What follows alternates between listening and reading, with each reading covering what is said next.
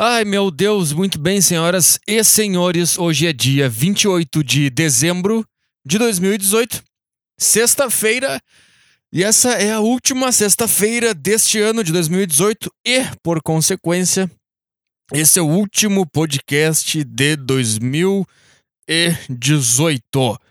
Quantos podcasts tem por? Quantas sextas-feiras tem por ano? Eu não faço a menor ideia, então eu não sei quantos, quantos podcasts tiveram, tiveram neste ano. Mas é isso aí, cara. Nós chegamos no final, nós chegamos no último e por algum motivo algo me diz que hoje era para ser um podcast especial e diferente. Eu não sei porquê, eu não faço a menor ideia.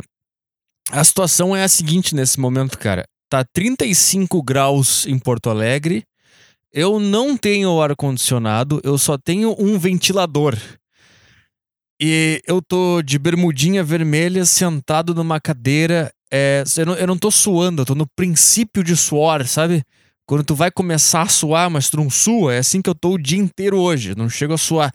Só que assim, se eu for, se eu for até a cozinha, só se eu for, for até a cozinha voltar, eu começo a suar. Eu vou começar a suar daqui a pouco porque eu tô falando. E eu me esforço aqui para falar. Eu vou, eu vou começar a perder o fôlego, vou começar a suar, vou ficar todo fedendo depois de terminar esse podcast, vou ter que tomar um banho, porque tá 35 graus em Porto Alegre. É verão, é uma merda, é um verão de merda, é um verão que é horrível, é horrível. É essa é a minha situação, cara. Essa é a minha situação. Esse é o meu, esse é o meu final de ano. Sei lá, cara, tem, por algum motivo eu, eu, eu gosto desse, desse, desse climinha de final de ano. Não sei porquê, cara a cidade fica meio vazia, a cidade fica mais fica mais devagar. Eu não sei porque eu, porque eu sempre treino muito bem no final do ano, nesse, nesse, nesses dias entre aí o Natal, aí tem sempre tem uns dias meio merda que ninguém sabe se é feriado ou se não é. As pessoas não é feriado, as pessoas têm que trabalhar, mas elas trabalham resignadas, porque sabe? Sabe aqueles diazinhos depois do Natal e depois, entre o Ano Novo, sempre cai ali uma. Fica uma terça, uma quarta ali, que as pessoas não sabem muito bem se é feriado. Aí tem as pessoas que tem que trabalhar, fica aquele clima horroroso, sabe? Sabe? É isso que eu tô falando.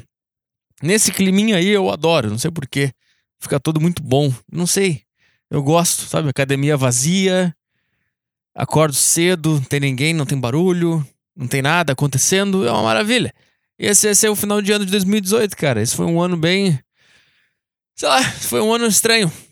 Aconteceu bastante coisa nesse ano. Pra ser bem sincero, cara.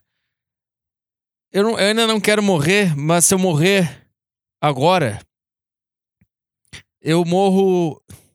Não tranquilo. Eu, não, eu também não tem como. É que, É que tu imagina assim que se tu for morrer, tu vai ter um diálogo com alguém, um pouco ali, uma fração de segundo antes da morte, onde tu vai poder dizer se tu curtiu a vida ou não. Mas não vai acontecer, na verdade tu vai morrer e acabou. Mas nós que estamos vivos aqui ainda, a gente acha. Né, a gente fala assim: ah, se eu morrer agora, eu morro feliz. Não, na verdade não, porque tu não vai ter o tu simplesmente vai desaparecer, cara. Tu não vai nem notar. A não ser que tu tenha câncer e fique aí uns anos sofrendo, sabendo que tu vai morrer. Aí sim tu vai poder dialogar com Deus todos os dias. Vai poder dizer, cara, cara, eu gostei. Ou vai dizer, cara, eu não gostei. Agora, se tu tiver um ataque fulminante do nada, tu acorda de manhã com um ataque de asma e simplesmente falece sem conseguir, sem conseguir falar com ninguém antes, com Deus, que tu acha que é Deus que tu conversa, que na verdade tu tá falando sozinho. Tua voz vai estar tá ecoando nas tuas paredes cerebrais, mas tu acha que tu tá falando com Deus. É esse, é esse o ponto. Mas ali no finalzinho, sabe? Faz de conta que tu consegue, faz de conta que quando tu for morrer, tu tem ali uma, uma fração de segundo que tu consegue. Deus chega e fala, ei meu, curtiu? Aí tu fala, não, só que tem que ser bem rápido. Ele fala bem rápido. E aí, curtiu? E ele fala, não, tem, no reflexo. Imagina que isso existe, isso acontece. Lá no final, no final da tua vida, tá? Eu diria, cara, valeu. E aí eu morria.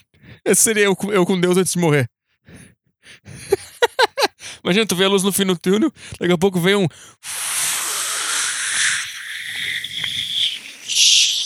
Uma energia condensada, tu começa a tremer tudo, não, tudo, todas as energias começam a tremer em volta de ti, tu percebe, ah, vou morrer, daqui a pouco a cara de Deus aparece, ei meu, curtiu? Daí tu fala assim, é, acaba. Esse é o fim da vida. Esse é o final da vida, de acordo com, com o que eu acabei de inventar agora. Aí eu ia falar, tá, curti. Não queria ainda ir, não queria, mas tá, beleza. tá tranquilo. Pelo menos eu, eu fui embora entendendo o que, que eu tinha que fazer aqui. Que é isso aqui que eu tô fazendo. Falar, é ser um palhaço, é ser um completo idiota, é, é ficar que nem um imbecil num palco, achando que as coisas que eu penso na solidão do meu quarto são interessantes. Essa é a minha vida, essa é a minha vocação. Eu sei. Obrigado, Deus, por ter me dito que era isso aí. Obrigado por ter me proporcionado um ano de, de, de poder ter feito isso na minha vida. É isso aí, cara. Obrigado. Esse sou eu, cara. Essa é a minha vida. Esse foi meu 2018. E o seu 2018? Como é que foi? Me conta. Me conta. Eu quero saber. Não, eu não quero saber nada. Eu não sei. Eu não sei. Eu não sei. Tem gente aí em todos os momentos da vida, né? Tem gente que tá no meio do caminho, tem gente que já tá no final do caminho, tem gente que ainda não entendeu qual é o caminho, tem gente que tá perdida, tem gente que não sabe se tá perdida ou se se achou, tem gente que se achou, mas porque se achou tá perdida. Essa aí é a nossa vida, cara. É aí que, é, que, é aí que a gente sabe quem é quem. O que, que eu tô falando? Não faço a menor ideia, cara. Tá quente! Tá muito quente. Eu tô. Uh, os pelinhos do sovaco suando. É, o que, que eu tenho para falar, cara? Esse, vai, esse aqui é o último podcast de 2018. Eu não tenho nada programado. Eu tô lendo um quadro que tá na minha parede que tá escrito assim, ó. Pautas podcast, dois pontos. Embaixo não tem nada, porque eu sou um preguiçoso, sou um vagabundo. A minha vida inteira é assim. Ah, na hora eu vejo. Essa é minha vida. Essa é minha vida. É a vida inteira. Ah, tem esse negócio aqui. Ah, depois eu vejo isso aí. Na hora vai dar certo. Isso sou eu. e esse podcast foi esse ano, cara. Esse ano foi o ano inteiro assim. Esse 2018 foi assim o ano inteiro. Foi assim, ah, na hora da hora que gravar, eu gravo. Eu vou improvisar, eu sou gênio. Eu sou gênio, eu sou genial, eu tenho um QI elevado, eu sou um artista. Cara, tu liga o microfone na minha frente, eu consigo improvisar durante uma hora. Sendo interessante e sendo engraçado. Esse sou eu. Só que essa é a minha cabeça durante o dia. Aí sempre eu penso assim, sexta-feira eu vou ter que botar em botar em prova a minha genialidade artística. Esse ano, então, esse ano foi bem, é, foi bem é, desesperador, porque ele não foi muito bom. A, minha, a, qualidade do podcast não foi muito bom em 2018. Eu confesso, eu não gostei. Para mim foi uma grandíssima tortura. Por quê? Porque eu sempre acho, ah, na hora eu dou um jeito, na hora eu consigo. Na hora eu resolvo aí. Que eu acho que eu sou. O que, que eu acho que eu sou? Eu acho que eu sou o Romário dos, do, da, da comédia, mas não sou. O Romário. O Romário treinava? Não que, que ele fazia? Trocava soco com, a, com os caras que vaiavam ele no treino. Ele não ia treinar quando ele não queria, ele só ia treinar quando ele queria.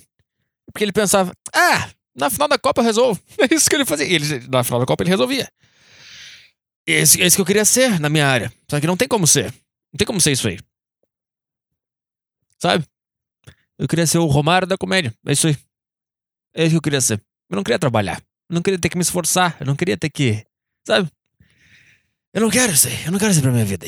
Tem alguma coisa que dê pra fazer sem precisar se esforçar e vai dar certo? Não tem. Ou tem. Tem como ser o Romário de alguma coisa? Não sei.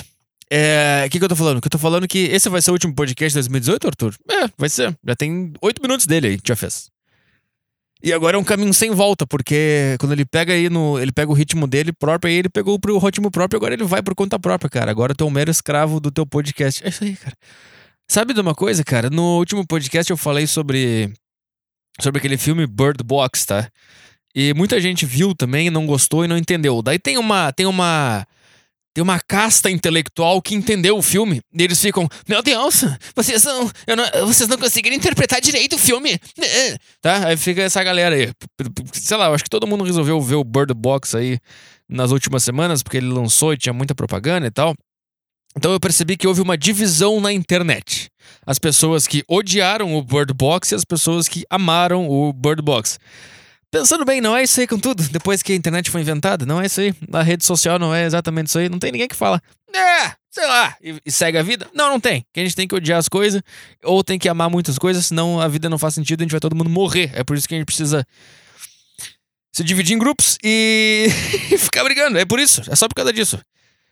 Tu acha o quê? Tu acha que os caras têm esquerda e direita? Não, no final das contas é tudo, é, tudo a, é tudo o temor de que a vida vai se despedaçar aos seus pés. Então tu se agarra a alguma coisa e quem não se agarra àquela mesma coisa, se estiver agarrado em outra coisa, é teu inimigo. E é assim que a gente vive a vida, tá? E daí tem um monte de pau no cu agora no, no Twitter que fica. Nossa, as pessoas não entenderam o Birds Box. Nossa, eu sou muito melhor porque eu entendi. Tá? Aí tem um, tem um post aqui que me mandaram, tá? Que explica o Bird Box. Eu li a primeira frase e pensei, isso é irritante. Aí eu pensei, se isso é irritante, eu vou guardar pro podcast. As críticas de Bird Box simbolizam. Ah, não, não as críticas. Eu tô tão na defensiva que eu já pensei que o post ia começar me atacando. Não é as críticas, é. As criaturas de Bird Box simbolizam a depressão. Olha que bosta de explicação. As crianças simbolizam a esperança. Olha que merda de explicação. Tu pode usar qualquer coisa. Tu pode dizer as criaturas se simbolizam a bunda da Anitta. Porque se tu pensar bem, Olha, vou, peraí, quer ver, quer ver que dá pra, dá pra substituir toda a explicação que eles vão dar nesse post pela bunda da Anitta? Se você não sabe o que tá acontecendo no Twitter aí, tá, tá, tá, pelo Twitter aí tá rolando também vídeos da Anitta dançando de, de, de, de biquíni. E eu vou te falar, cara, é uma coisa sensacional. Vai no meu Twitter que eu, eu retuitei esta loucura dos deuses. Eu não sei se ela tem silicone no cu ou, ou o que que aconteceu. Deus quis esculpir aquele, aquele, aquele rabo ou ela treina rabo. O que, que ela faz? As criaturas de Bird Box simbolizam a depressão. As crianças simbolizam a esperança. Ah, eu não consigo sair dessas duas frases que elas são irritantes demais. Os pássaros simbolizam os momentos felizes. Olha que bosta, cara. E as, e as, lembranças que deveriam ser protegidas e que ajudavam nos momentos críticos. Que bosta! Os fugitivos que não usavam vendas simbolizam as pessoas que apreciam a morte. Olha que lixo, cara. Todas as pessoas que estavam na casa passavam por momentos difíceis e ligados à depressão. Uma gravidez indesejada, a morte recente da esposa ou do marido, o nerd rejeitado. A mulher com. Que, que, que irônico que é, um monte de passarinho agora que eles estão na janela do meu quarto aqui.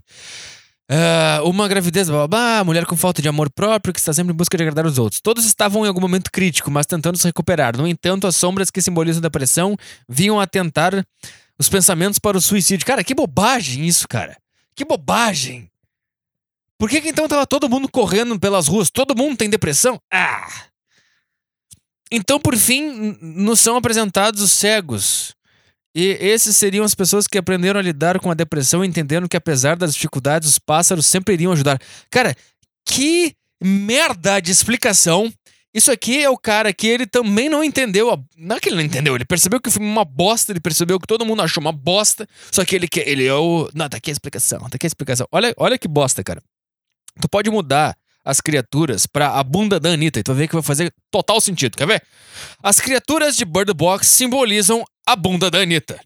As crianças simbolizam, daí troca esperança por, sei lá, inocência. Elas não podem ver aquilo ali porque elas são crianças, entendeu? Então elas sempre tá com a venda e daí os adultos ficam: Não tira a venda! Senão tu vai ver um negócio que não é pra ver! Tá, viu? É a mesma coisa, tá?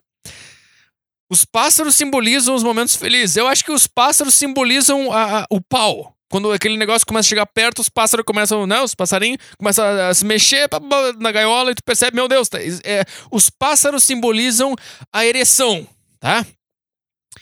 É, porque se você não viu o filme, os pássaros ficam malucos sempre que a criatura chega perto. Então é a mesma. A bunda da Anitta, pássaro é a ereção, tá? Aí. Aí, vamos ver que tudo faz sentido? Qualquer merda que tu inserir que vai fazer sentido. Aí tu que vai ver aqui, ó. É, os pássaros simbolizam a ereção, tá? Os fugitivos que não usavam venda simbolizam as pessoas que apreciam a bunda da Anitta. Viu? Porque os caras veem a bunda da Anitta, eles não entram na paranoia que todo mundo. Porque tu vê a bunda da Anitta, tu pensa o quê? Eu preciso morrer. Porque tu pensa assim, eu nunca vou. Eu nunca vou. O que, que tu imagina quando tu vê a bunda da Anitta? Tu imagina tu botando a tua cara na bunda da Anitta. Só que aí tu percebe que existe uma impossibilidade cósmica de tu conseguir realizar aquele negócio, tu nunca vai realizar aquele negócio. O que, que acontece? Tu fica maluco. Tu fica triste, tu pensa, vou morrer, quero morrer. As pessoas que elas veem a bunda da Anitta e elas não entram nessa paranoia, elas conseguem se manter sã, elas, elas pensam, cara, isso aqui é uma coisa para apreciar. O que acontece no filme? Todos eles querem que as pessoas ao redor vejam a bunda da Anitta e não enlouqueçam por causa daquilo. Tá entendendo? Viu? Qualquer coisa. Bird Box, bunda da Anitta. Viu? É isso aí, cara. É isso aí. É isso aí. Agora, toda vez que eu vejo um trailer ou propaganda do Bird Box, eu vejo, eu vejo aquela cena da. da tem uma cena que, que o cara ele agarra uma véia e ele. E, e a véia tá de venda, tá? Daí ele tira a venda da véia e a véia fecha os olhos. Porque ela não, ela não quer ver a bunda da Anitta. Por que, que a véia não quer ver a bunda da Anitta? Porque ela vai ficar muito mal Porque ela é velha. Ela vai pensar, eu tinha uma janela de oportunidade de ter aquela bunda, agora eu tô velha, não dá mais. Então ela não quer ver aquilo ali pra não se sentir mal. E um cara vem e fala, não, olha, isso é uma maravilha. E a velha bota as mãos, não, não, não, não quero ver, não quero ver. E o cara, olha, tem que olhar, olha, você vai se libertar. Entendeu? Daí ela olha a bunda da Anitta. E ela pensa, meu Deus, acabou tudo. Meu Deus, que coisa. Mas não, nunca. Ela vai imaginar todos os homens que querem aquela bunda não querem a dela, ela vai pegar uma tesoura e vai se esfaquear. É isso, cara. É uma, isso é um horror. Tá, é, é isso aí, cara. Eu não gostei. Eu não gostei. Chega de Bird Box também. O que mais tem pra falar, cara? O que mais que tá. Eu não sei. Eu não, eu não faço a menor ideia do que tá acontecendo no mundo aí, cara. Eu tô tão desligado. Esse foi um, foi um ano que eu, eu me distanciei totalmente da. Sei lá, de notícia, de que, que tá acontecendo de, de, de, de, de, de, de polir Bolsonaro? Que é? Eu não sei, eu não quero mais. O que que. Eu preciso fazer alguma coisa, cara. Eu preciso. Eu, eu tô. Eu, eu tô vazio, cara. Esse é o ponto. Eu tô completamente vazio, cara. É, eu não sei, eu não sei se eu faço, se eu falo de 2018, se eu leio e-mails, o que que eu, que que eu faço depois daqui, cara? O que que eu faço depois daqui? Que, que eu posso te dizer, cara? Eu posso te dizer que ano que vem terá. Ah, por falar em ano que vem, é, pessoal de Curitiba, cara, é, vai ter um show em Curitiba no dia 26 de janeiro. Só que é o seguinte, cara, os ingressos já estão à venda, tá? Eu tô sem internet, cara. Eu tô sem internet. Eu tô sem internet há dois dias. Olha, olha, olha aqui, cara. Vamos lá, essa é a pauta agora. Olha, olha isso aqui, cara. Cara, eu tenho certeza eu tenho certeza que a NET faz de propósito, porque todo final do mês isso acontece, tá? Todo final do mês, começa a chegar ali nos 27, 28, isso começa a acontecer. O que acontece, Arthur? Acontece o seguinte, cara. Do nada, a internet cai. Fica aquele negocinho amarelinho ali no negócio do PC, sabe? Que naquele. onde, onde fica o cabo que ele diz se tem internet ou não no computador, fica o negócio amarelinho na frente, tá? O Wi-Fi para de funcionar, para, para de funcionar. Daí eu, eu desligo ele da, da tomada um tempo, o modem, tá? Dou ali um. Vou fazer alguma coisa, deixo desligado. Aí eu vou lá e ligo de novo. Aí, é, é, é, é, sem explicação nenhuma, ele, quando ele volta, quando ele se liga todo ali, ele faz a configuração, ele, a internet volta a funcionar. Normal. Aí ela fica 20 minutos funcionando e ela cai de novo. Aí tu vai lá e desliga, dá um tempo e liga de novo. Daí ela fica funcionando 20 minutos de novo. E daí ela cai.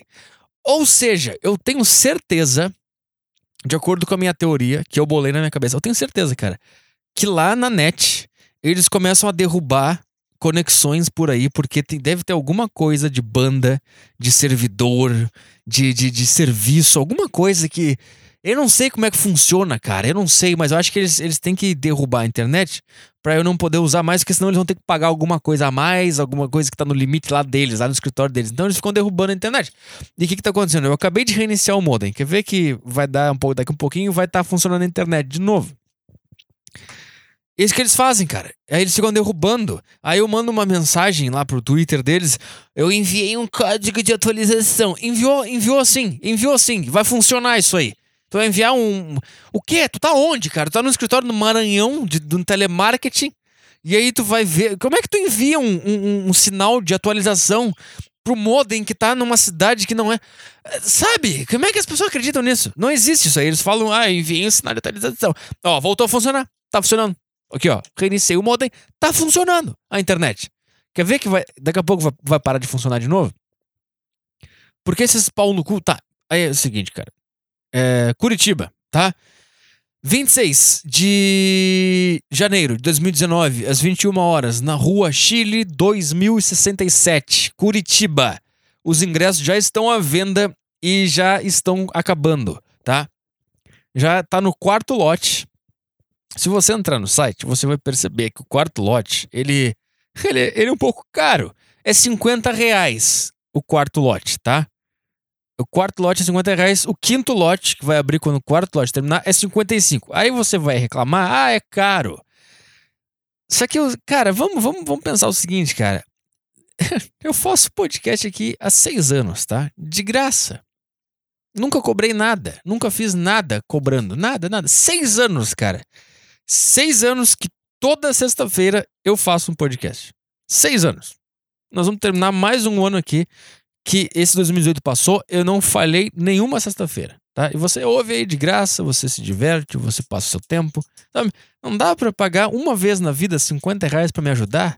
Não dá? Dá. Então olha só, cara, vai lá, paga 50 reais agora, aproveita que o show é só no final do mês, né? Tu nem vai sentir essa perda de dinheiro aí, tá? Aí chega no final do mês, só em janeiro, final do mês de janeiro, tu vai ter dinheiro lá de novo pra gente tomar um, um porre no bar lá, comer uns hambúrguer e se divertir, cara, tá? Então tá quase acabando lá, tá no quarto lote já. E, por favor, vamos lá, tá? Ah, eu não sei como é que eu divulgo onde tá o ingresso, cara. Vai na página do Facebook, vai no meu Twitter, tá tudo, tá tudo lá, cara. Tá tudo lá. Talvez eu poste no meu Instagram, eu não sei. Eu vou dar um tempinho aí sem divulgar muito nas redes sociais para quem compra agora, é quem quer muito ir, que não foi porque tá sendo divulgado, entendeu? Então é isso aí. É que, que eu tava falando antes? É show, blá blá blá blá. É, é isso aí, cara. É isso aí. Uh, é, eu me encontro agora num vazio completo. Num vazio mental. Num vazio. Num vazio de inspiração. Num vazio de, de, de, de criatividade. Num... Agora eu tô caindo na real, cara. Vamos lá, vamos acalmar. Tô, tô percebendo que. Tem alguma coisa que me irrita. Vamos ver que que me irrita? O que que tá me irritando aí? Não, é que, sabe, sabe por que, que nada tá me irritando? Porque eu não tô acompanhando nada, então eu não sei qual é o youtuber que tá brigando com qual. Deve ser os mesmos sempre. Eu não sei qual é a pauta da moda. Eu não sei o que, que vocês estão debatendo. Eu não, eu, não, eu não faço a menor ideia, cara. Então, o que eu posso dizer que me irrita, cara? Me irrita o dia a dia, cara. Me irrita o. Me irrita. Me irrita andar na rua. Isso me irrita. Tem alguma, alguma coisa que me. Eu tenho certeza que tem alguma coisa que me irritou aí em algum dia aí, na rua, andando na rua. Mas eu não vou lembrar agora, cara. Mas eu, po eu posso te contar uma história. Bom, se você me acompanha aí, você sabe que eu trabalhava numa empresa é, que se chama Paril Paraplégicos. Hã? Você sabe do que eu tô falando, né? E felizmente, pela graça do Senhor, eu não estou mais nesse local. É... Se você não sabe, o Paril Paraplégicos é uma, é uma produtora de vídeo, uh, faz documentários é, políticos, é público de direita, conservador. E o que eu posso te falar, cara, é essa minha experiência dentro do Paril Paraplégicos só corroborou com a minha ideia de que marketing é, é, a, é, a, é, a, é a encarnação do demônio no planeta que você não deve confiar em nenhuma empresa, nada que, que usa marketing é, muito, muito marketing, sabe? Muita frase, muita coisa trabalhada, muito. Muita imagem. Oh, última vaga, sabe? A história que você nunca ouviu se, se tem empresa fazendo isso, cara, sempre. Não é, não é nem desconfia, é tenha certeza que esses caras são uns picareta. Se tá fazendo isso, é picaretagem. Pode ter certeza. E não é picaretagem de ser ilegal, de estar cometendo ilegalidades. É picaretagem porque se tu tá usando marketing, é porque o teu produto é uma bosta. Se tu tá usando marketing, o teu produto é uma bosta. Ou não tá focando no produto, tá focando no marketing, porque o marketing é o que dá dinheiro mais rápido. Porque tu, tu vai lá e bota lá tu estuda o comportamento humano, tu percebe que se tiver um botão verde a, na puta que pariu no site, uma frase tal, não sei o que, as pessoas tendem a, a, clicar mais no botão de compra. E aí eles, eles botam, cara, eles olha, eles são uns pau no cu, cara. Marqueteiro é demônio, cara. Eles botam. Eles têm um negócio que eles chamam de teste AB. É o teste AB. Daí eles fazem duas versões de uma página, tá? Porque eles pensam assim: ah, vamos ver qual que vai vender mais. Aí eles botam uma com um botão verde na, na esquerda e uma outra página com um botão vermelho no meio. Sei lá. Aí eles? Duas páginas com o mesmo conteúdo, mas de posições diferentes, tá? Daí eles deixam lá um tempo, aí eles vêm assim, ah, a página A uh, vendeu o, o, o, macaco, quando ele abriu a página A, ele clicou no botão verde mais do que o macaco clicou no botão vermelho na página B. E daí eles vão lá aperfeiçoar a página A e deixam a página A para todos os macacos, porque eles enxergam o ser humano como um macaco, cara. Eles enxergam o ser humano como um macaco. Aí eles vão lá e aí eles. É tipo assim, cara. Já viu aquele, aquele, aqueles experimentos que eles fazem com, com um macaco para jogar videogame? Eles botam o macaco na frente de um, de um. Tipo assim, daí ele bate num negócio, ele ganha comida. Aí ele aprende a jogar videogame assim. É assim que marqueteiro trata o público. É assim que eles fazem. Ah, vamos botar um botão vermelho aqui. Daí ele vai clicar. Entendeu? Aí ele clica e tu recompensa ele, entre aspas. Recompensa ele com o, o produto maravilhoso deles que eles nem têm. É uma bosta o produto, tá? Então, o que eu tô te dizendo? O que eu tô dizendo? Eu passei quase dois anos na, numa empresa chamada Paril Paraplégicos, que era assim que funcionava o negócio, cara. É assim, é, isso me enojou por vários. Por todos os meses que eu tava lá na empresa Paril Paraplégicos, isso me enojou de uma forma. É, puta, mas o cara aguenta porque ganha, o cara tá ganhando salário, ganha uma comissão, etc. Foi importantíssimo para mim estar nesse local durante esse tempo aí. Porque, enfim, ganhei um dinheiro legal. É. Mas é, mas é isso, cara. Aí, aí, cara, eu posso te contar uma história para você ficar esperto aí. É uma, é uma experiência pessoal na, na vida. Que, que, que você aí vai, talvez, ser uma história boa para você abrir seus olhos também, cara. Pra você ver como que o ser humano é. Pra você ver que você não pode confiar em ninguém, que todo mundo é uma merda. É o seguinte, cara. Eu trabalhei numa empresa que produz, produz vídeos, tá? Que se chama Paril Paraplégicos, tá? Paril Paraplégicos, essa é a empresa, tá? Bom, uh, ela, ela, ela, ela tem um, vamos ver, um jeito de fazer as coisas que eu não gosto. Tá? É, é muito desorganizado, sem planejamento, é tudo na, é tudo no improviso, sabe? É tudo na engembração, é tudo, ah, depois a gente vê, daí vira uma noite lá, faz uma bosta de um negócio, fica uns negócios horríveis, cheio de defeito técnico, sabe? Os vídeos sendo renderizados uma hora antes da, da, do dia que era pra sair o vídeo. Umas merda, tá? Umas merda, porque é um bando de vagabundo que não se planeja. Tá? Pariu paraplégicos, eu tô falando, tá? Daí é o seguinte, cara. E outra coisa também o estilo, a linguagem, nunca gostei muito. Era tudo uma coisa meio, meio superior, querendo se achar inteligente, um, uns dramas, os vídeos que eles faziam, uns dramas, uns negócio, umas óperas no fundo, umas narração merda, uns textos meio clássicos, uns negócios meio xarope. É para conservador xarope, tá? Aí, bom, eu, eu, eu fiz esse, esse tipo de trabalho durante um tempo. E aí surgiu a oportunidade de fazer um documentário, tá? Que eu fiz por conta própria, eu e um amigo meu que estava lá dentro também do Paril Paraplégicos, tá? Então aí é o seguinte, cara, aí a gente pegou, eu e esse cara, a gente pegou esse, esse, esse, essa, essa, essa proposta de, de, de trabalho, como é que eu vou te dizer, esse conceito, sei lá. Tinha uma ideia de trabalho e a gente pegou, eu e esse cara, a gente fez, eu e ele, a gente tocou o negócio sozinho, tá? E o que a gente fez? Como a gente é meio parecido, eu, eu e esse cara, a gente, a gente tem mais ou menos um, uma visão parecida do que as coisas devem ser. A gente gosta de coisas mais, mais criativas, mais, mais, mais legais. A gente se juntou e a gente começou a tocar esse projeto de um jeito completamente diferente, com uma linguagem completamente diferente. Que o nome da, da, da, da, desse, desse, dessa série que a gente fez, deixa eu ver aqui, se chama. Se chama. deixa eu ver um jeito aqui pra eu não me fuder, pera aí. É... Cinema dos objetos cortantes. Você você dá uma, dá uma raciocinada aí na sua cabeça aí, se você tá familiarizado com o que eu tô falando. Se você não tá familiarizado, foda-se. Mas quem tá, quem tá entendendo o que eu tô falando, cinema dos objetos cortantes. Dá uma, dá uma ligada nos pontos aí que você vai entender do que eu tô falando, tá?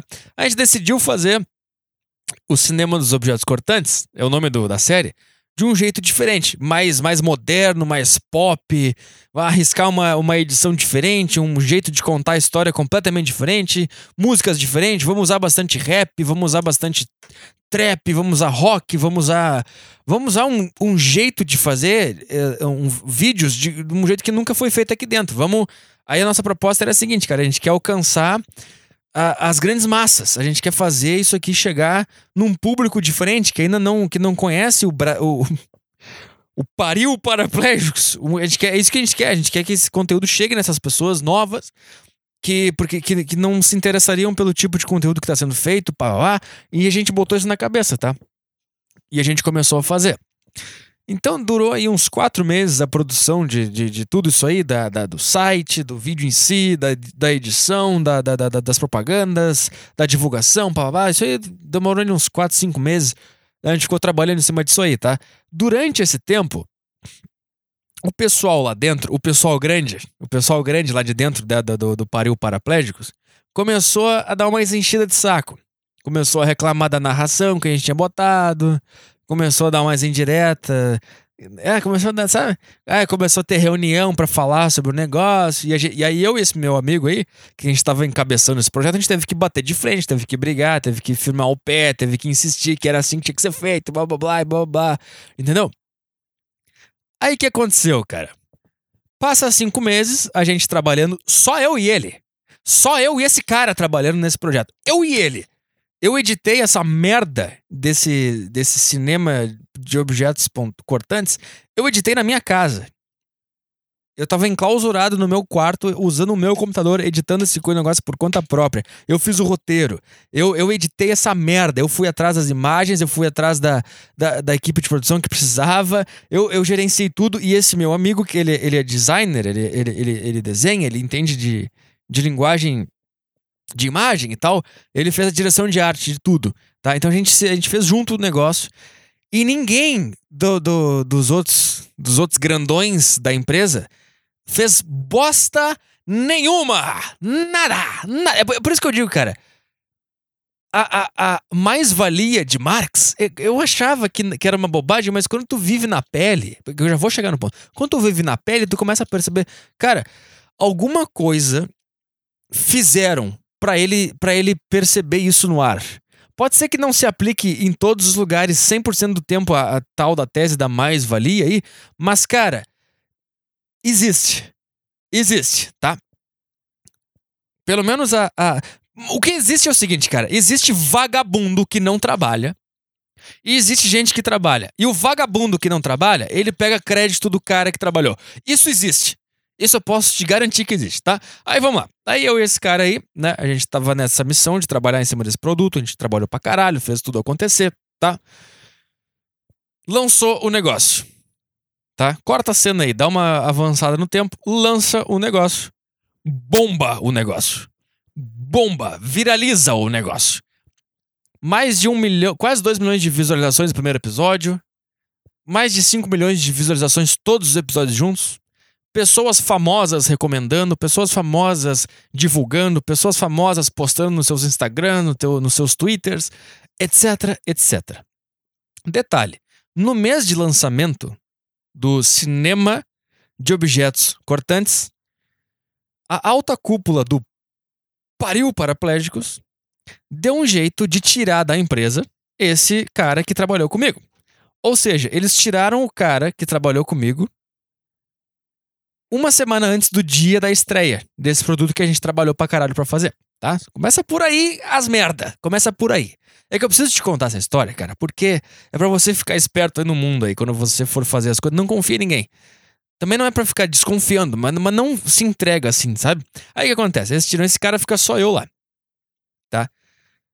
E aí começa a bombar o cinema de objetos cortantes. Começa a bombar, começa a bombar, começa a dar view, as pessoas começam a divulgar, né? Começa a dar muito acesso, muito acesso. A, a marca Pariu Paraplégicos começa a atingir outros públicos, né? Começa, começa a se, a se dissipar, saindo do nicho aquele conservador, liberal de merda que existe, tá? E, e aí, um, um certo grande, enorme comediante do Brasil, chamado. Agora vamos lá, como é que eu vou fazer isso aqui? Chamado. Chamado. Ai, quase. Pera aí que eu vou. Calma aí. É que, é que, esse, é que esse negócio chegou num, num, cara muito grande no Brasil, tá? E o nome dele é.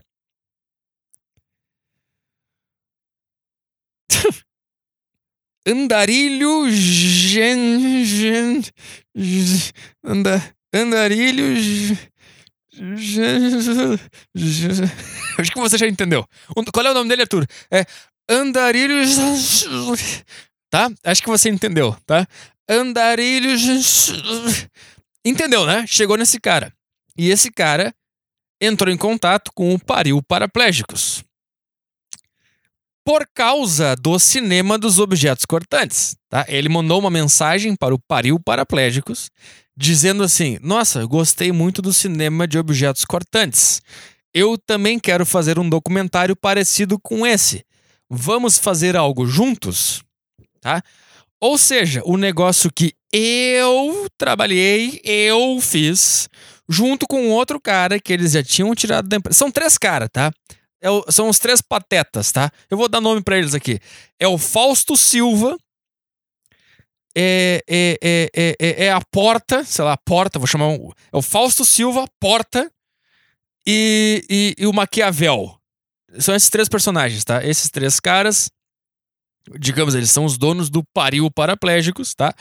E não fazem nada, não sabem fazer nada. Se eles sentarem o cu para fazer um negócio, eles não sabem fazer, então eles ficam lá só ganhando a grana, e vai, e assim e todo mundo fica trabalhando lá, eles fingem que marcam umas reunião, e fingem que tá muito fazendo coisa, vai, não faz porra nenhuma, tá? Aí fica lá o pessoal trabalhando, tá? Então é o seguinte, o Fausto Silva, a Porta e o Maquiavel não tiveram 0,1% de participação no cinema de objetos cortantes. Nada, nada, nada, nada. Se tu perguntar pra eles, cara, como é que foi o processo de produção aí? Eles não sabem falar, e se eles falarem, eles vão estar tá mentindo, eles vão estar tá enrolando. Eles não sabem, eles não sabem como que aquilo ali saiu do papel, como é que foi produzido, quais eram as ideias, como que aconteceu e como que foi pro ar e como que conseguiu 5 milhões de. Eles não fizeram nada, nada, nada, nada, tá? Eu tô falando do, do, do, do Fausto Silva, da Porta e do Maquiavel. É disso que eu tô falando, tá? Não tô falando de ninguém aí, tá? E aí o Andarilho, ele, ele mandou uma mensagem para o Pareu Paraplégicos, é, porque ele gostou muito do cinema de objetos cortantes que eu fiz com aquele cara que já tinha saído da empresa. Quem que vai na reunião com o Andarilho em São Paulo? Quem que vai? Foi, eu te pergunto, foi o cara que produziu? Foi o cara que fez o roteiro? Foi o cara que editou? Foi o, foi o produtor? Foi o diretor de arte? Não. Foi os três patetas: o Fausto Silva, a Porta e o Maquiavel. Foram lá conversar com o Andarilho. Ou seja, ou seja, e aí eu, quando eu percebi isso, eu fiquei. Ah, é? Ah, é? Vocês vão fazer isso aí? Então tá, vamos ver. Vamos ver até onde vocês vão levar essa mentira aí. Vamos ver até onde vocês vão fingir que vocês sabem o que estão fazendo até onde vocês vão sem me incluir nesse negócio aí? Porque, cara, se tu tem. Se tu. Tipo assim, cara, eu não sei se você tá entendendo o absurdo da situação. Quem fez um negócio foi eu e outra pessoa. Quem recebeu os créditos foram três patetas que não fizeram nada, tá entendendo? A partir daí, eu abri meus olhos e eu comecei a pensar: Xiii, aí tem coisa.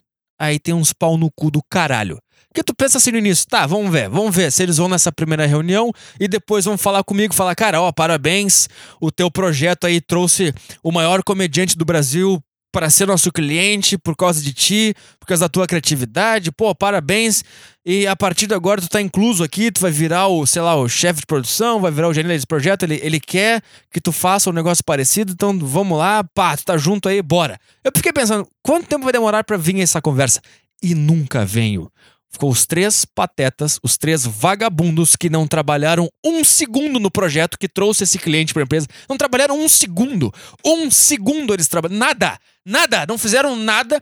Só criticaram, só encheram o saco, só reclamaram. Aí lançou o negócio, bombou, e aí eles baixam o rabinho. Aí, é, é, o nosso projeto aqui. Não é nosso, é meu e é do outro cara que vocês expulsaram. Eu sei que vocês estão ouvindo e vocês são uns vagabundos incompetentes, vocês vão cair do cavalo logo, logo. Eu sei que vocês estão ouvindo aqui, eu sei.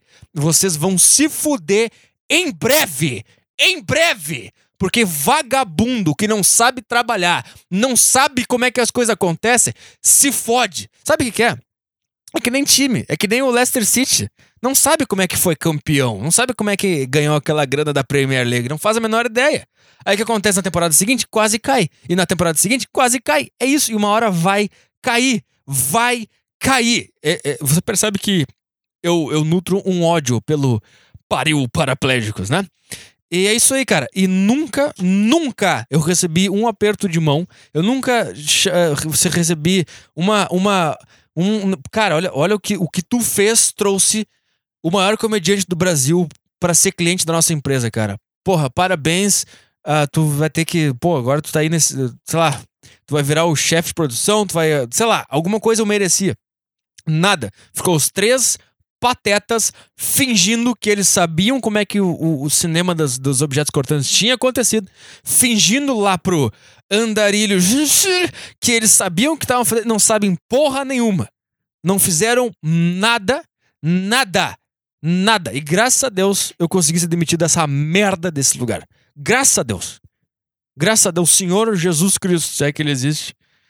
Essa é a minha história, cara. Essa é a minha história de como de como vagabundo rouba crédito do trabalho dos outros na maior cara de pau.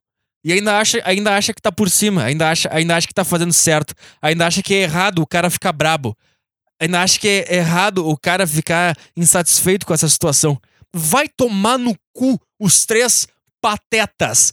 Três patetas de merda. É isso aí. Esse é, esse é, esse é o meu podcast de final de ano, cara. Com muita raiva. Agora eu vou reiniciar o modem aqui pra gente ver se a gente consegue ler e-mail. Porque já caiu essa bosta de novo, cara. Vai cair essa. Caiu essa bosta, reiniciei o modem.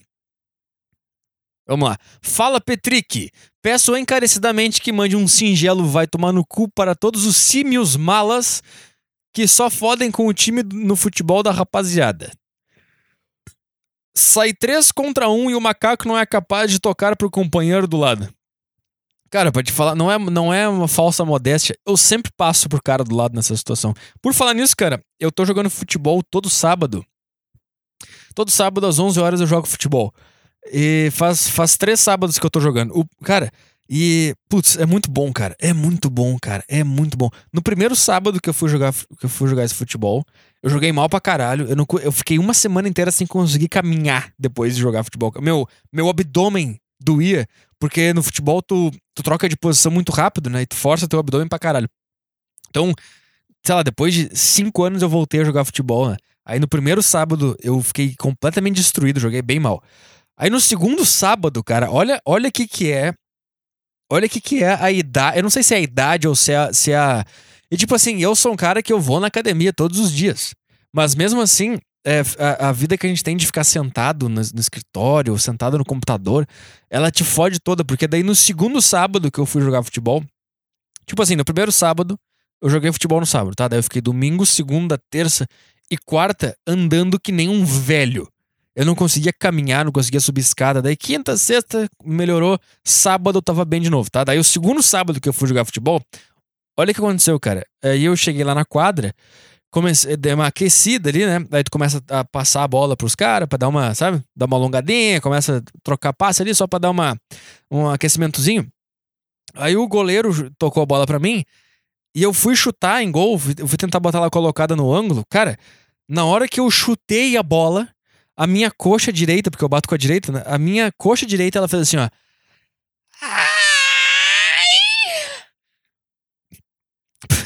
Cara, eu nunca senti, eu nunca senti uma dor dessa na minha coxa, cara. Uma dor aguda bem no meio da coxa, cara. Aí eu pensei, putz, putz, não é possível, cara, fudeu.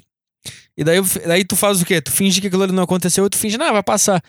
Aí, eu, aí o jogo começou e sempre que eu, cara, eu não conseguia correr direito, né? Porque tava uma dor aguda no meio da coxa, na parte da frente, no meio da coxa.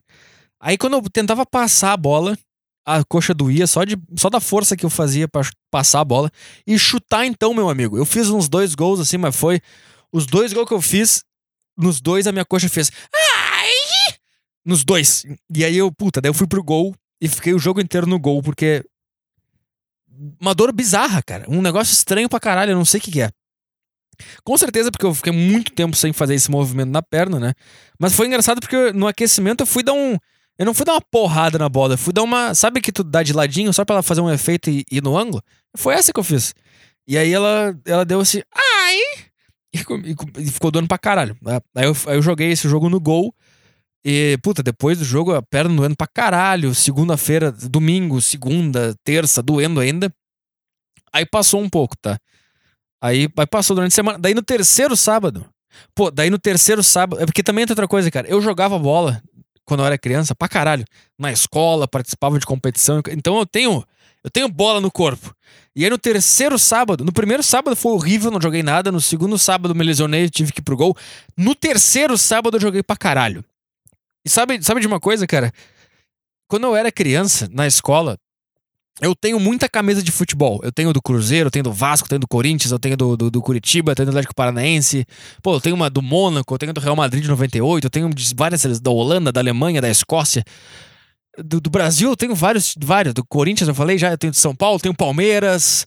Puta, eu tenho camisa pra caralho. E lá na, na época da escola, eu lembro que eu, eu sempre tinha um clima para jogar bola. Eu pensava assim, hoje eu vou jogar bola. Aí eu tinha assim, eu escolhia uma camisa. Aí, tipo assim, se eu jogasse com a do Vasco, eu incorporava o Edmundo. Não sei porquê, mas sei lá, 97 ali, 98, não sei, não lembro quando é que o Edmundo tava no Vasco. E aí, quando eu botava a camisa do Vasco para jogar na escola, cara, eu me transformava no Edmundo. No Edmundo. Eu passava a mão na, na bunda do zagueiro, escanteio, eu botava o dedo no cu do zagueiro, o cara ficava bravo pra caralho.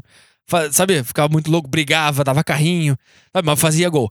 Aí, tipo assim, eu ia mudando. Eu tinha, eu tinha uma do Cruzeiro também. Quando eu usava a camisa do Cruzeiro, eu jogava mais clássico. Eu tentava jogar mais clássico. Não sei porquê. Eu não lembro qual o cara do. Talvez por causa do Alex, do Cabeção. Eu tentava jogar mais clássico, mais talentoso. Sabe? Aí quando eu botava do Grêmio era amor puro. Daí eu jogava como se eu tivesse dando a minha vida. Mas assim, cada, cada time que eu botava, eu incorporava meio que o espírito que eu imaginava que aquele time tinha, entendeu? E eu lembro que ali na fase final da escola, ali no, sabe, no primeiro ano, segundo ano, terceiro ano, eu tenho uma camisa do Curitiba. E, cara, sempre que eu botava a camisa do Curitiba, eu jogava que nem time pequeno, sabe? Eu me esforçava pra caralho, dava muito carrinho, sabe? Sempre atento, assim como. Eu, eu não sei te explicar, cara. Eu não sei te explicar. É uma coisa que eu fazia na época da escola. Né? E agora, como eu, como eu voltei a jogar futebol, eu comecei a fazer isso de novo. Então, cada camisa que eu olho, eu meio que vejo qual, qual, qual clima eu quero jogar bola hoje. Né? Antes de, eh, num dia antes de, de do sábado, por exemplo, hoje. Hoje eu já tô pensando qual camisa eu vou amanhã. Eu tô afim de ir com a, do Curitiba de novo, porque no último sábado que eu joguei com a do Curitiba, eu joguei pra caralho. E essa camisa do Curitiba, ela tem alguma coisa em mim. Porque eu lembro que sempre que eu jogava com ela, eu jogava bem. Eu jogava bem. Então, eu tô pensando que eu vou. Mas que, qual é o ponto, cara? Não sei porque eu tô falando disso. Porque é interessante pra caralho. Aí no último sábado eu joguei com a camisa do Curitiba. Eu joguei pra caralho. Eu fiz mais de cinco gols, fiz assistência, marquei bem, corri. Só que no primeiro chute que eu dei, a minha coxa deu aquele, aquela mesma dor. Com um pouco menos de intensidade, mas deu a dor. E daí, bom, apesar de eu jogar lesionado, eu joguei bem pra caralho. E aí eu não sei, cara, eu tô com medo que seja alguma coisa que vai ficar para sempre, que, que eu não consigo mais jogar futebol sem dor. Sabe, comecei, comecei a, a entender os jogadores de futebol. Porque quando a gente vai no, no estádio, a gente, a gente é uns merda, né? A gente é uns merda. Cara, é, é muito incompatível. É, tem uns caras sentados na arquibancada comendo pizza, completamente fora de forma, berrando pra um cara que treina de segunda a sexta pra jogar domingo. Cara, é incompatível. É uma coisa que não faz nenhum sentido. É, cara, é, sabe, é, é, eu entendo, é entretenimento, é legal comer uma pizza, ver um futebol, mas tu entende que que é estranho. Tipo assim, eu, tipo, eu, eu sempre como pizza quando eu vou no jogo de futebol. Aí tô lá eu com uma pizza gigante de quatro queijos, tomando uma Coca-Cola, olhando uns caras fazendo exercício físico. E aí ainda fico bravo quando o cara erra um negócio. Entendeu? É uma incompatibilidade fodida. Mas aí quando tu começa a jogar futebol de novo, né? Quando tu, tu joga futebol, tu começa a entender mais ou menos. Tu começa a ter um pouco mais de compaixão. S sabe quando, cara, quando tu, tu tá pra ver um jogo do teu time aí, daí tu recebe a notícia, ah, fulano de tal sentiu no aquecimento, não vai pro jogo. E tu fica, ah, filha da puta, ah, vagabundo. Cara, mas isso aí. Quando eu, quando eu, cara, quando eu fui, eu fui chutar uma bolinha de nada, cara. Fui chutar uma bolinha. Bem levinha, botar ela no ângulo, cara. A minha coxa fez.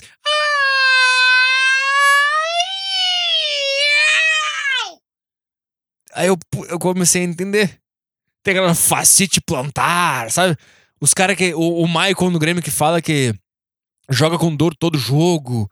Tu começa, tu começa meio que entender o que que acontece. E é porque tu, tu pensa, ah, dor, cara, mas é uma dor fodida, cara.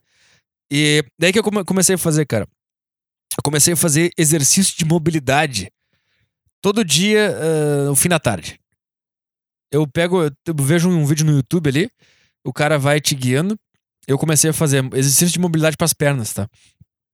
E é tão bom, cara, que eu tô fazendo há uma semana e hoje de manhã eu, eu fiz levantamento terra. Eu consegui aumentar o meu minha repetição máxima. Eu, eu acho que é porque eu tô fazendo esses exercícios de mobilidade. E aí, fazendo esse, esses exercícios de mobilidade, tu mexe bastante a perna e tal. Então já eu comecei a sentir menos essa dor que, que, que eu peguei na coxa por causa do futebol. E aí amanhã eu vou ver o que, que vai acontecer, se vou sentir de novo. Então vamos levantar aqui. Que meio que eu não consigo fazer. Deixa eu ver aqui. É, ainda, ainda tô sentindo um pouquinho, tô puxando aqui o meu, meu, meu pé em direção ao meu glúteo, sabe aquele, aquele, aquele alongamento? Eu tô, eu tô sentindo um pouquinho, né? Não sei o que, que é, cara. Mas enfim, é, eu acho que quando tu chuta a bola, tu deve Tu deve fazer um movimento de gatilho na perna, né? Não sei, eu não tava acostumado. Mas enfim, por que, eu tô falando sobre isso? Porque um cara mandou um e-mail aqui dizendo que ele tá reclamando dos caras que tá 3 contra 1 e o cara não passa a bola. Eu passo sempre. Eu sou um belo assistente. É, vamos lá, o filho da puta sempre quer fazer o mais difícil, ainda por cima não volta para marcar, muito menos pede desculpa pela cagada. Posso estar sendo arrogante de merda aqui, mas quem, quem joga bola sabe do que eu tô falando, tá? Um abraço. Tá, beleza, é isso aí. Uh, vamos lá. Ler e-mail antes que caia. Antes que caia a internet aqui. É. Vamos ver isso aqui. Menage gay. Vamos lá. Ouvindo a história do último podcast, cara, como o último podcast? Não faço a menor ideia de qual podcast tu ouviu. É. A do menino que foi na casa do outro e viram rentais juntos. Quis abrir essa história para Vossa Senhoria. Puta, aprende a escrever, pelo amor de Deus, cara. Vamos ao começo. Eu namorava um garoto. Inclusive, me descobri bi porque decidi, depois de ouvir um de seus podcasts, tentar homens e gostei. Caralho, tu perdeu o podcast que eu falo sobre aprender a escrever. Uh, olha essa frase, cara. Inclusive, me descobri bi porque decidi, depois de ouvir um de seus podcasts, tentar homens e gostei. Eu entendi o que tu quis dizer, mas, pô, pelo amor de Deus, cara. Eu, eu tenho que me esforçar para entender o que tu quer me dizer. Podia ser mais fácil, mas tá, vamos lá. O cara decidiu eh, experimentar gays porque ele ouviu dizendo que deve ser bom. Éramos um ótimo casal, em minha visão, mas começamos a brigar com muita frequência e decidimos terminar. Mas continuar com a boa amizade que tínhamos antes. Como, como fazemos teatro juntos e estávamos perto de uma estreia de peça, Chamei ele e o irmão, que é quase inseparável dele, para dormir em minha casa durante os dias de ensaios seguidos. Eles vieram e na primeira noite que passava. Eles vieram e na primeira noite que passava do dia prim... primeiro ensaio para o segundo. Que passava o dia do primeiro ensaio para o segundo. Meu Deus, cara. Dormimos todos juntos e abraçados na cama, como já havíamos feito antes. O ensaio do dia seguinte foi cancelado e decidiram ficar mais um dia na minha casa, já que estava tarde. Tá, ficamos sem fazer muitas coisas até a hora de dormir. Eles, eles deitaram e eu fui tomar banho. Ao término deste, fui me deitar com eles, apenas usando cueca, como sempre fiz na presença dos dois, e era normal.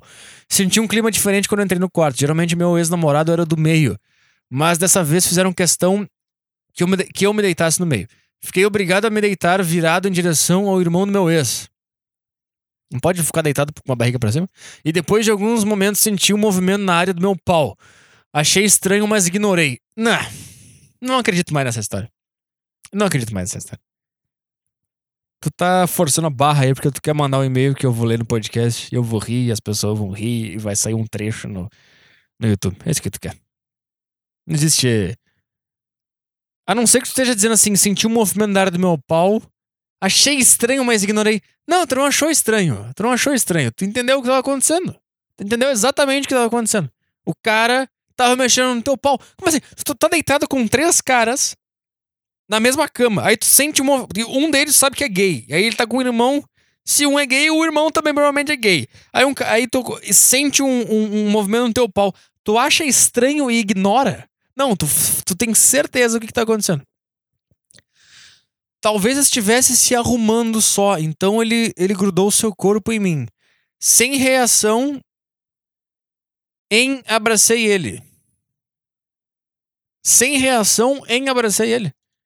Ou tu teve, ou tu não teve reação, ou tu abraçou ele. Eu não entendi o que tu quis dizer. A frase do cara é: sem reação, em abracei ele. Nada faz sentido nessa, nessa sentença aqui. Sem reação em abracei ele. Eu tô completamente confuso. Isso aqui tá mais confuso que o Interstellar pra mim.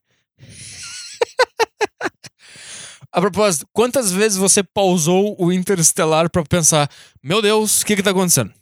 Para fazer cálculo. essa, essa é minha nova, essa é a minha nova, essa é minha nova análise de QI. É quantas vezes você pausou Interstellar ou pelo menos quantas vezes você pensou, você fez cálculos matemáticos na sua cabeça para conseguir entender o que tá acontecendo. Sabe por que eu tô falando disso? Porque eu vi Interstellar há pouco tempo. E eu não pausei, mas eu pausei mentalmente o filme várias vezes para fazer os cálculos e entender o que estava acontecendo. Mas vamos lá. Sem reação, em abracei ele. Tá bem. Meu ex percebeu e empurrou meu quadril contra seu irmão. Porra, então era uma. Era uma. Era um nepotismo? É assim que se fala? Deixa eu tomar uma água. O que, que o teu ex deve ter falado pro teu irmão?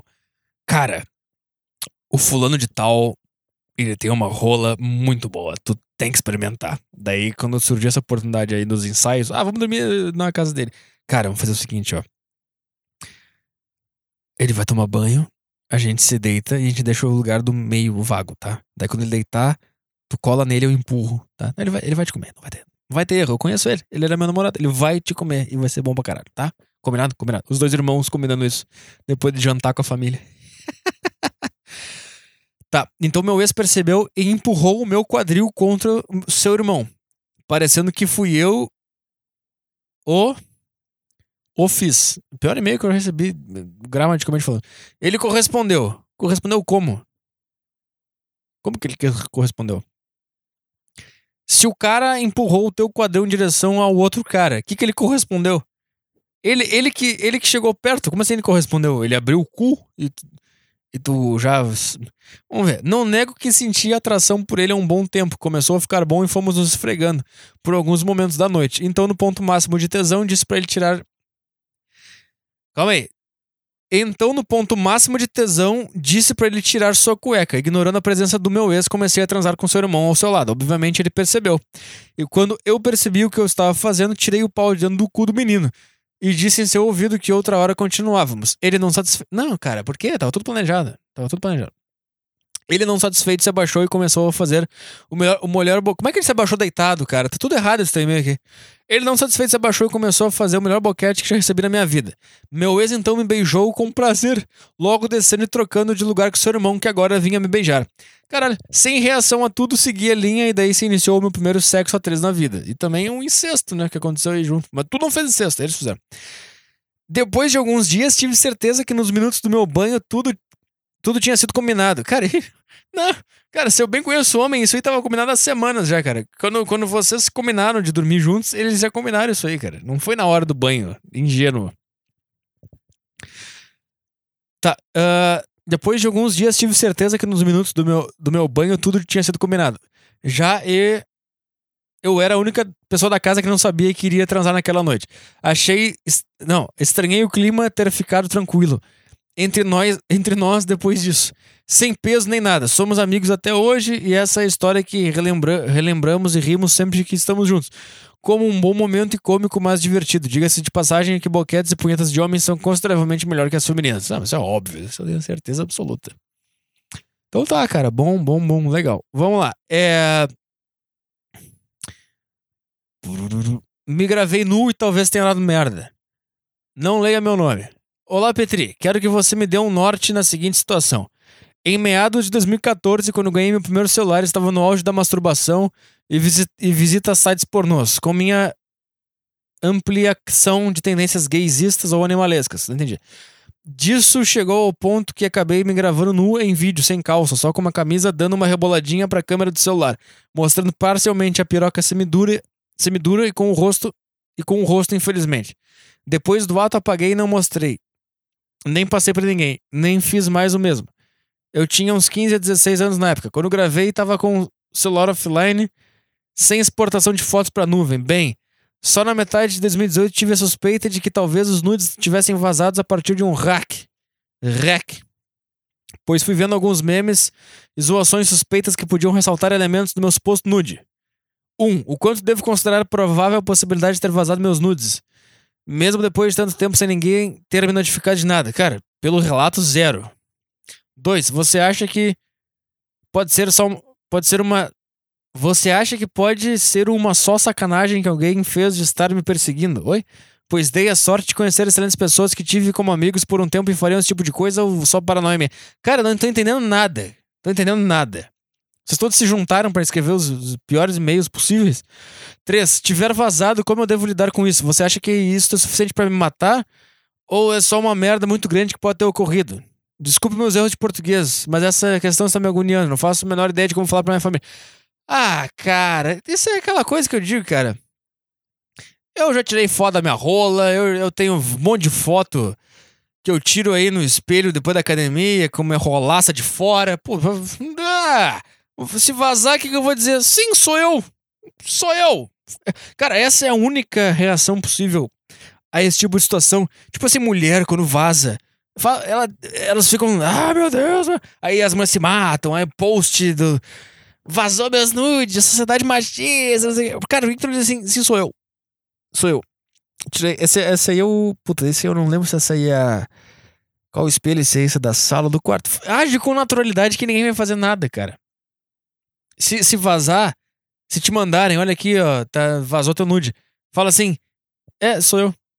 Sim, sou eu. Pronto, a, tu acaba ali o problema, cara. O problema só acontece se tu ficar, não, meu Deus, nossa, o que tá acontecendo? Não, ah, ah, não, não sou eu. E todo mundo é assim, não, não, sou eu, sou eu, sou eu. Se tu fizer isso, aí acabou. Aí a tua vida vai por água abaixo e fudeu. Se vazar, se tu descobrir que vazou, tu fala assim, é, sou eu. Pronto. Essa é a única reação, cara. Essa é a única reação possível para esse tipo de coisa. É... Sogros religiosos e arrogantes. Olá, Petri. Peraí, cara. Eu não recebi um e-mail igual, só que ao contrário, só que da mulher. Vamos ver. Olá, Petri. Meu nome é Mat... Ai, podia falar? Satisfação e felicidade para mim, caso você esteja lendo isso. Pois eu te considero amigo e já te ouço, tá? Tenho um namoro de dois anos e sou nove anos mais velho que ela. Ela tem hoje ela hoje tem 17 anos e eu tenho 26. Por causa disso, sofro com algumas coisas diferentes no relacionamento, como por exemplo, meus sogros.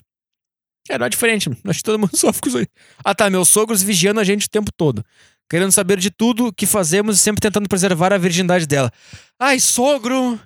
Cara, vamos, é, porque... Ai, o que, que, vão fazer? Cara, aqui nós vamos fazer o seguinte, cara. Eu vou ficar pelado, ela vai mamar a minha rola, porque ela quer mamar. E vai ser foda, ela vai passar na cara, depois eu vou comer ela bem pra caralho, a gente vai transar que, que tu acha que eu vou fazer, sogro de merda? Dá vontade de falar isso aí, né? Porque eles sabem o que, que vai acontecer. Não adianta preservar. Vamos lá, no começo do namoro eu até suportava, pois estava muito apaixonado. Eu aguentei muita humilhação e ouvi muita merda calado porque gostava muito dela e não queria estragar tudo. Eu sou um cara cristão que frequenta a igreja evangélica, tinha bastante cargos por lá e até por isso meu sogro permitiu o namoro. Porém, o tempo foi passando. Porém, o tempo foi passando e eu saí da bolha. Oi? Sempre gostei Sempre gostei de questionar tudo. Ah, mamãe falei aqui. Saber a verdade e nunca compactuar com sujeira. E como estive ali nos bastidores, vi muita merda. E aos poucos fui me desprendendo dessa religião. Tá. Cara, botou entre parênteses, eu não leio nada entre parênteses. Dois anos se passaram de relacionamento e eu mudei muito. Quase não vou à igreja. Não tenho mais aqueles cargos que tinha antes. Os pais dela já não me veem como antes por causa disso. Tá, tá entendendo a situação? Vamos lá. Isso faz com que a pressão deles sobre mim aumente muito mais. Dentro dessas pressões está não poder ficar sozinho com ela em casa, não poder ficar dentro do carro parado com ela. Jesus. Não poder nadar junto com ela.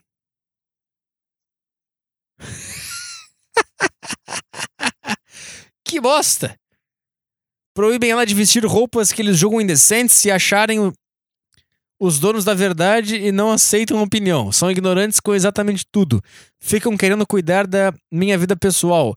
Falam das minhas tatuagens, das minhas contas, da minha família, da minha vida profissional. Cara, acaba isso aí, cara. Acaba agora isso aí. Esses tempos estou desempregado. Ah, parentes eu não leio. Durante esse tempo eu cheguei a questioná-los algumas vezes, mas só deu merda. Cara, acaba isso aí. Acabou, cara. Acabou, acabou.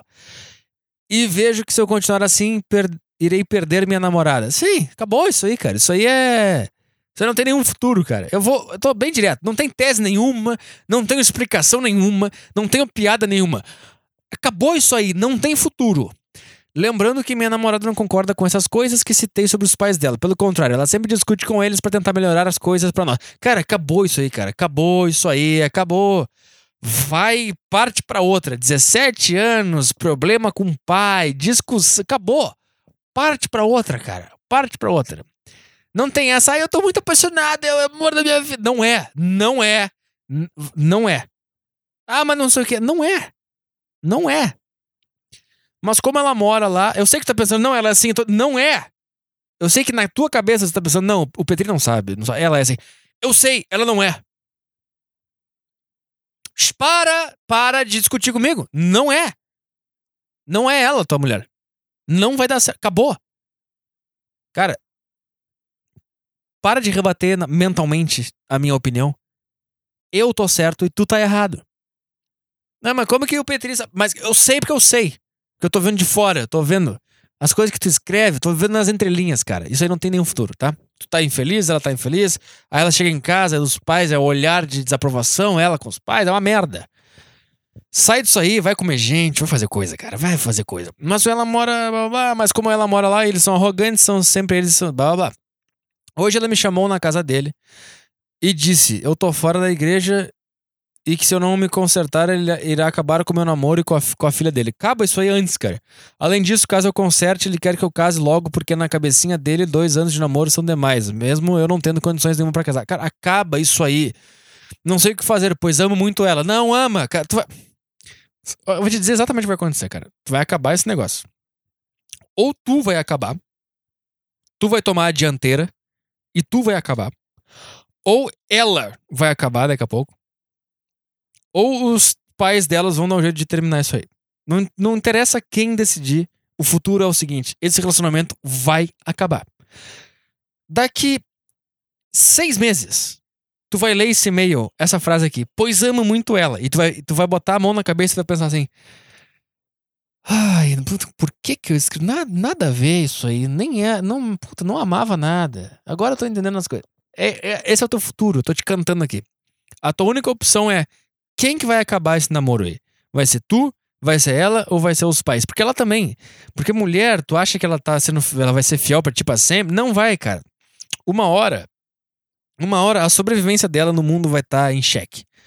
Quem sustenta ela? São os pais, não é tu. E tem, ela tem 17 anos, cara. Daqui a pouco, cara, daqui a pouco.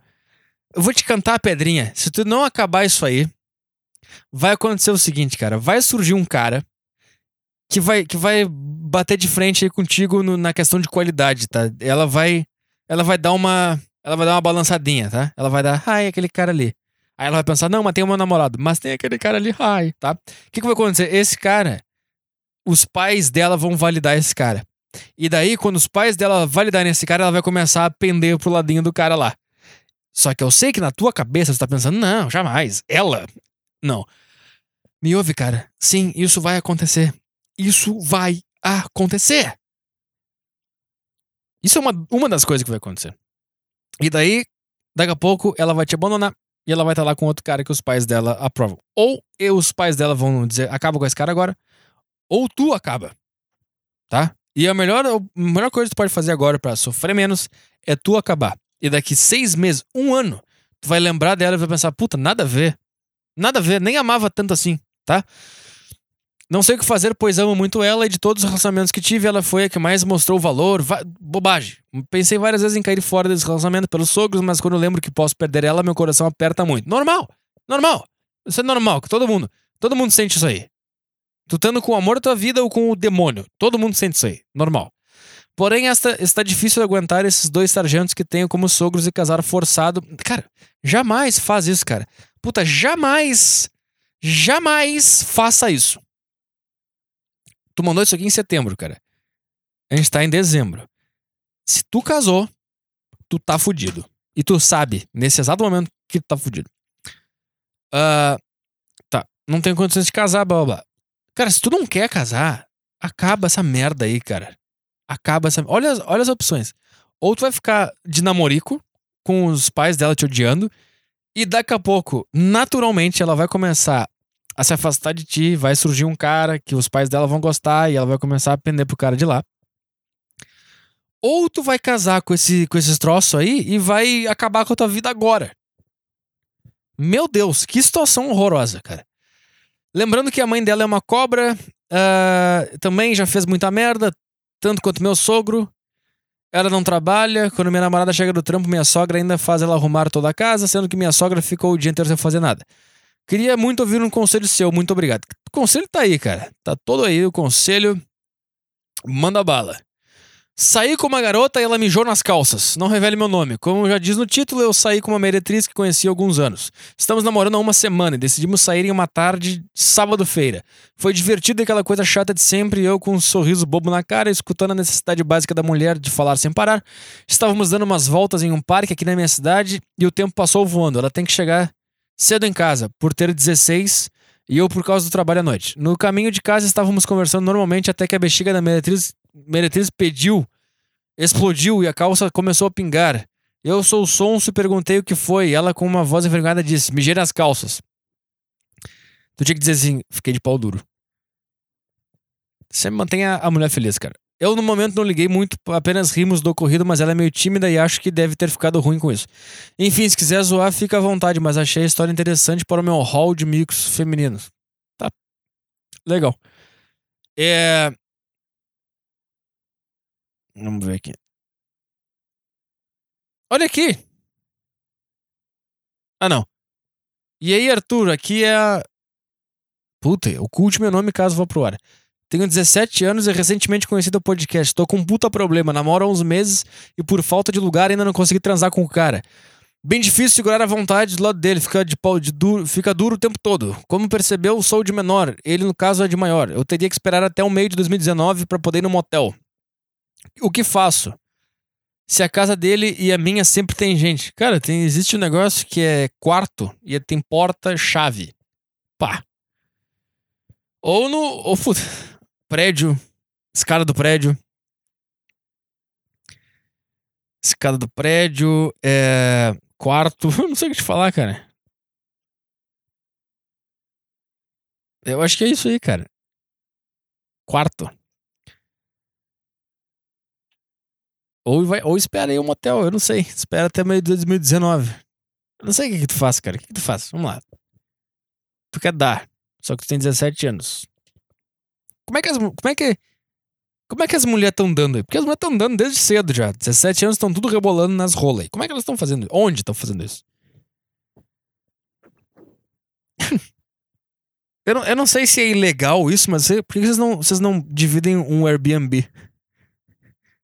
Porque você não pode entrar no motel porque é ilegal, mano. No Airbnb. Será que eu tô fazendo, cometendo uma ilegalidade que é melhor eu parar esse e-mail por agora? Excluir, eu não fiz nada. Alô, Polícia Federal. É. Eu, eu, não, eu não aguento mais, cara. Só que esse é o último podcast de 2018, cara. Nesse clima de despedida, assim, nesse. Foi isso? Foi isso o podcast. É muita emoção pra esse final de ano. Acabou. Acabou tudo, cara. Esse foi o último. Esse foi o último, cara. Esse foi o último.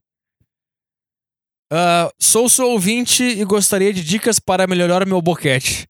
Como vai, Petri? Sou uma das poucas ouvintes mulheres que você tem. Cara, mais quantos meses que eu preciso fazer isso aqui e fazer show para começar a receber aquelas fotos de, de mulher de, de, de, lingerie que escreve o nome do cara na, nas tetas? Sabe? Sabe aqueles caras que recebem esse tipo de coisa? Seis anos, o que mais que eu tenho que fazer para começar a receber isso? Hein? Sabe aquelas, aquelas mulheres que eles escrevem, tipo assim, no cara, Petri na bunda, tirar uma foto, me manda. Aí os caras fazem uma sessão no site com as fotos. Sabe? Não sei de onde que eu tirei que existe isso. Sei lá, eu acho que existe. Mandem aí. Eu não sei. Tá. Como vai, Petri? Sou uma das poucas mu ouvintes mulheres que você tem. Eu estou solteira e gostaria de melhor melhorar meu boquete para conquistar um cara que sou afim. De quem sou afim. Do que os homens gostam no sexo oral. Vamos fazer assim, tu me manda um. Me manda um contato. E daí eu, eu dou essa, essa dica ao vivo, na prática. vou te dizendo aqui, assim, pá, faz assim, essa. Você podia assistir esse vídeo no YouTube abaixo de um gay ensinando, ensinando para ver se é assim mesmo que devo fazer? Desde já, valeu.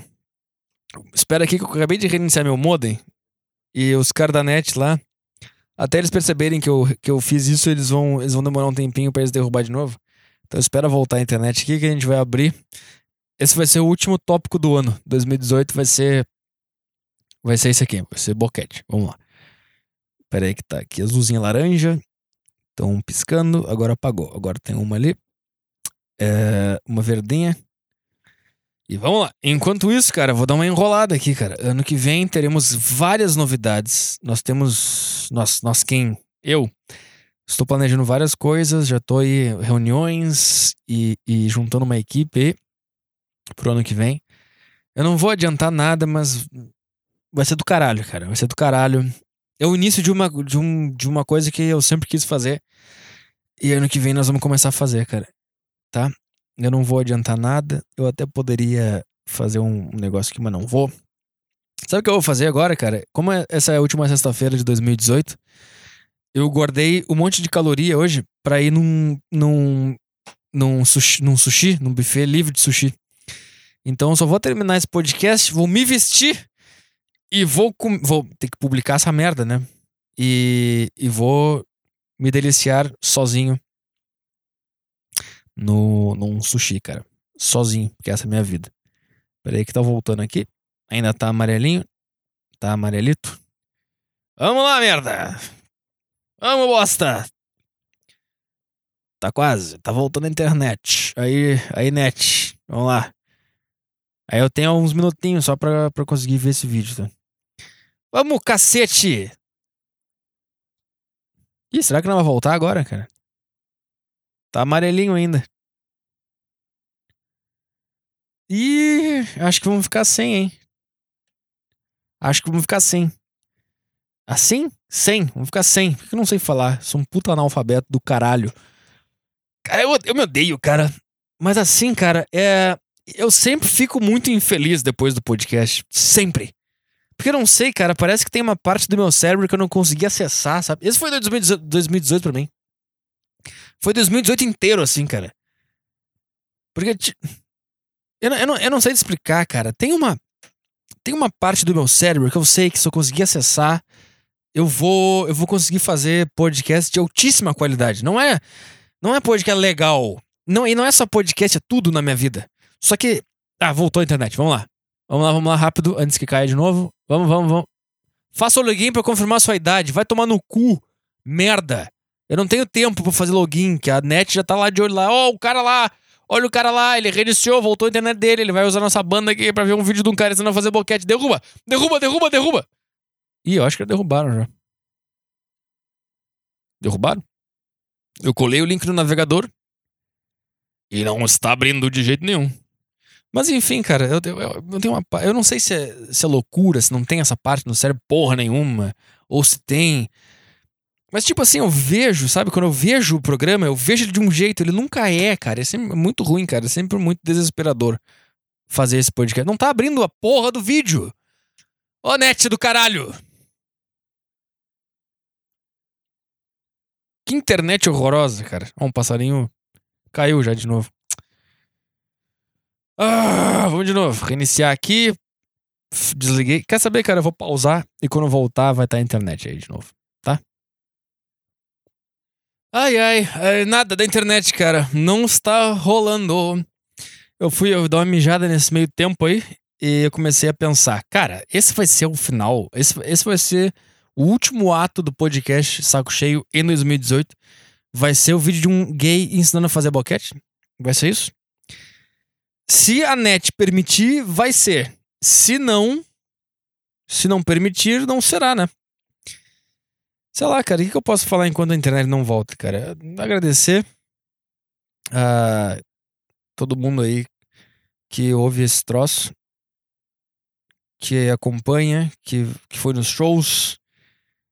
Foi um ano importante para mim. É... Ah, voltou a internet. Vamos lá. Vamos lá. Vamos lá. Vamos lá. Tá, abre vídeo de merda. É, não, não, não tá rolando, cara. Eu não, eu, eu não vou conseguir nem publicar essa merda. Eu não vou conseguir nem chamar um Uber pra ir no restaurante que eu quero ir. Ai, ai. Tem tanta gente passando fome com outros problemas e você está reclamando disso. Sim, tô. Tô. Tá? Tô.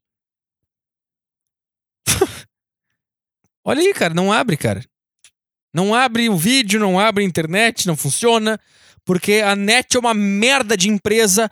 Filha da puta, bando de pau no cu. Odeio todo mundo que trabalha na net. Não todo mundo que trabalha. O trabalhador não tem, não tem, não tem, não tem, não tem culpa nisso aí. Quem tem culpa é o, o pau no cu lá que tá fumando charuto na cobertura. Ó, já caiu de novo. Tá, cara, não vai dar. Não vai dar. Fica pro primeiro de 2019.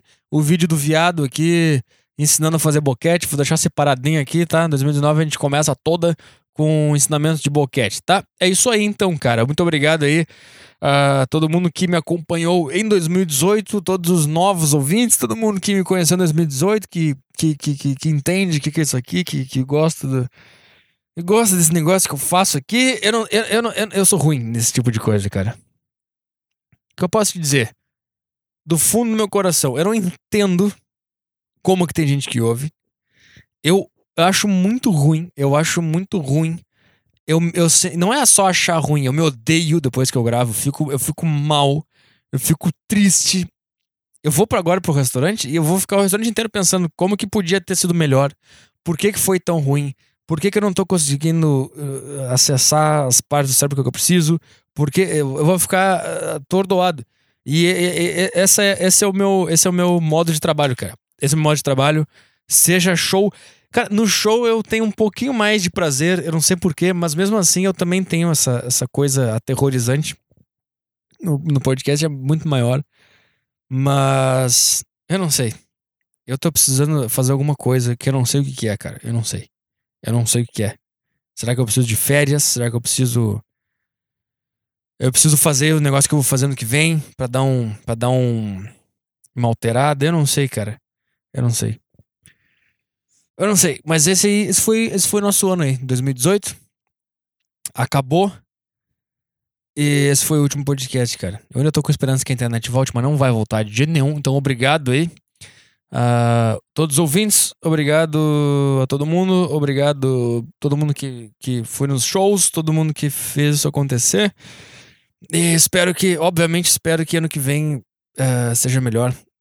E por mais que a gente acredite que não exista isso, né? ah, é só uma.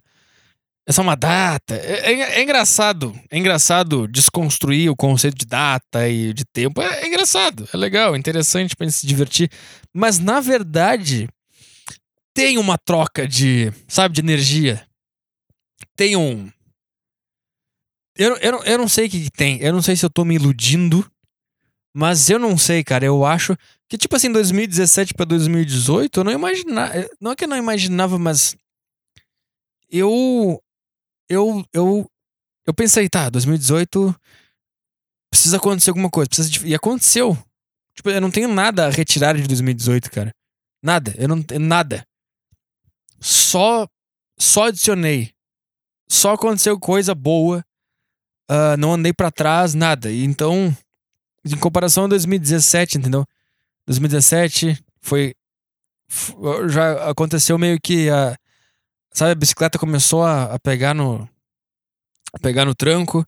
2018 já consegui botar na terceira marcha e consegui pegar o embalo. Então eu tô, tô imaginando que 2019 eu. Eu consiga. Cada vez mais, é óbvio. E, e é isso, cara. Eu, sei lá, cara. Por mais que eu odeie tudo que eu faço, por mais que eu odeie eu não, eu não, eu não, eu não consigo gostar disso aqui, eu pelo menos me esforçar ou tentar, eu tento. Então é isso aí, cara. Tá até, cara, até o ano que vem, até a próxima sexta-feira, tá? E esse foi o podcast. Um beijo no seu coração. Um feliz 2019. Uh, ah, a gente se fala ano que vem. Tchau, tchau. Beijinhos.